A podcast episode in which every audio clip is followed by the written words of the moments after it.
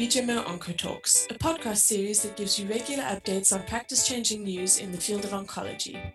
Hello and welcome to this podcast. With me today is Dr. Aditya Bardia. Welcome, Dr. Bardia, and thank you very much for your time. Uh, jumping straight into it, uh, what is the, the current standard of care for patients with previously treated metastatic triple negative breast cancer, and how big is the medical need of these patients? Yeah, thank you for having me. It's my pleasure to be here today uh, to talk about metastatic triple negative breast cancer and the results of the ASCENT trial. So, metastatic triple negative breast cancer is an aggressive disease with poor prognosis that disproportionately affects young women.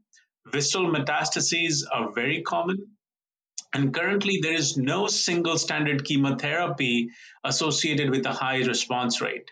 The response rate with standard chemotherapy are low, ranging from 10 to 15%, and the median progression free survival is two to three months with standard chemotherapies such as capecitabine or eribulin.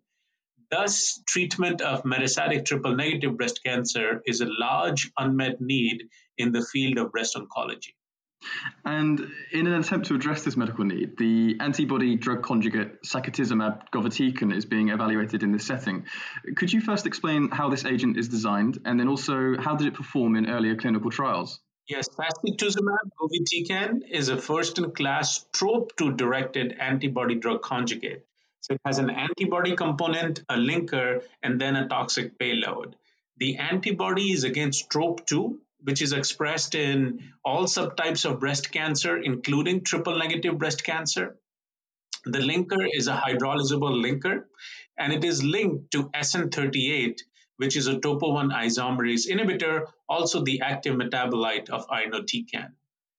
Sacituzumab govitecan is distinct from other antibody drug conjugates. Uh, it has four unique properties. The first is that it's a first in class TROP2 antibody drug conjugate. Second, it has a high drug to antibody ratio.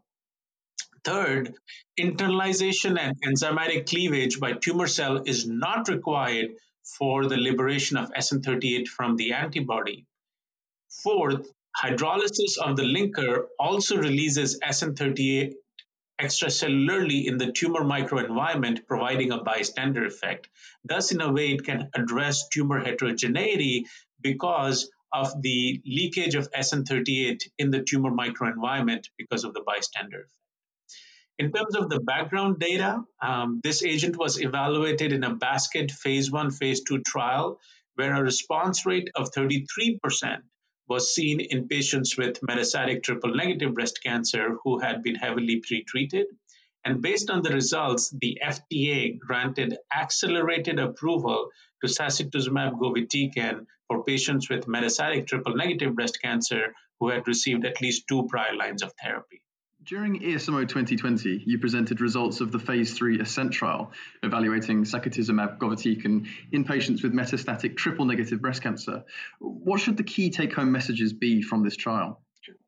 So, ASCENT trial was a phase 3 confirmatory study looking at sacituzumab govitecan versus chemotherapy of physician's choice in patients with metastatic triple negative breast cancer who had received at least two prior chemotherapies for advanced disease it was a well powered phase three trial uh, that was designed to compare SG versus standard chemotherapy.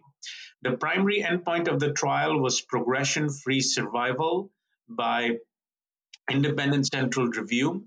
And overall, the trial was positive.